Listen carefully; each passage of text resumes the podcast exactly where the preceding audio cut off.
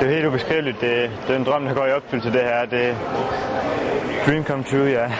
Paralympisk premiere foran 80.000 publikummer. En ramme, der nok kan skræmme de fleste 19-årige debutanter. Ikke Daniel Wagner Jørgensen, der blæste ind på den paralympiske scene med en bronzemedalje i længdespring.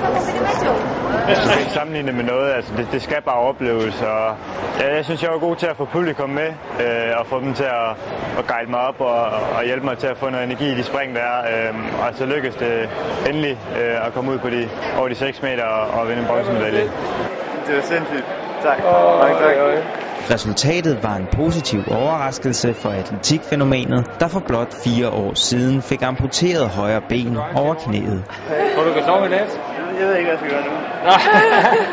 Det er fantastisk, at jeg, jeg gik ind til den her konkurrence med forhåbning om at komme over de 6 meter, øh, og ikke rigtig mere. Måske en top 5 placering, og så, øh, så vinder jeg bronzemedalje. Det, det betyder alt for mig, at jeg vinder en bronzemedalje nu, øh, som debutant og 19-årig. Jeg har jo en, en lang fremtid foran mig. Øh, og jeg, når jeg springer 6 meter 11 nu her, så ved jeg ikke engang, hvor, hvad det kan række til. Jo. Øh, det kan jeg ikke engang... Jeg ved ikke. det bliver stort. Wow.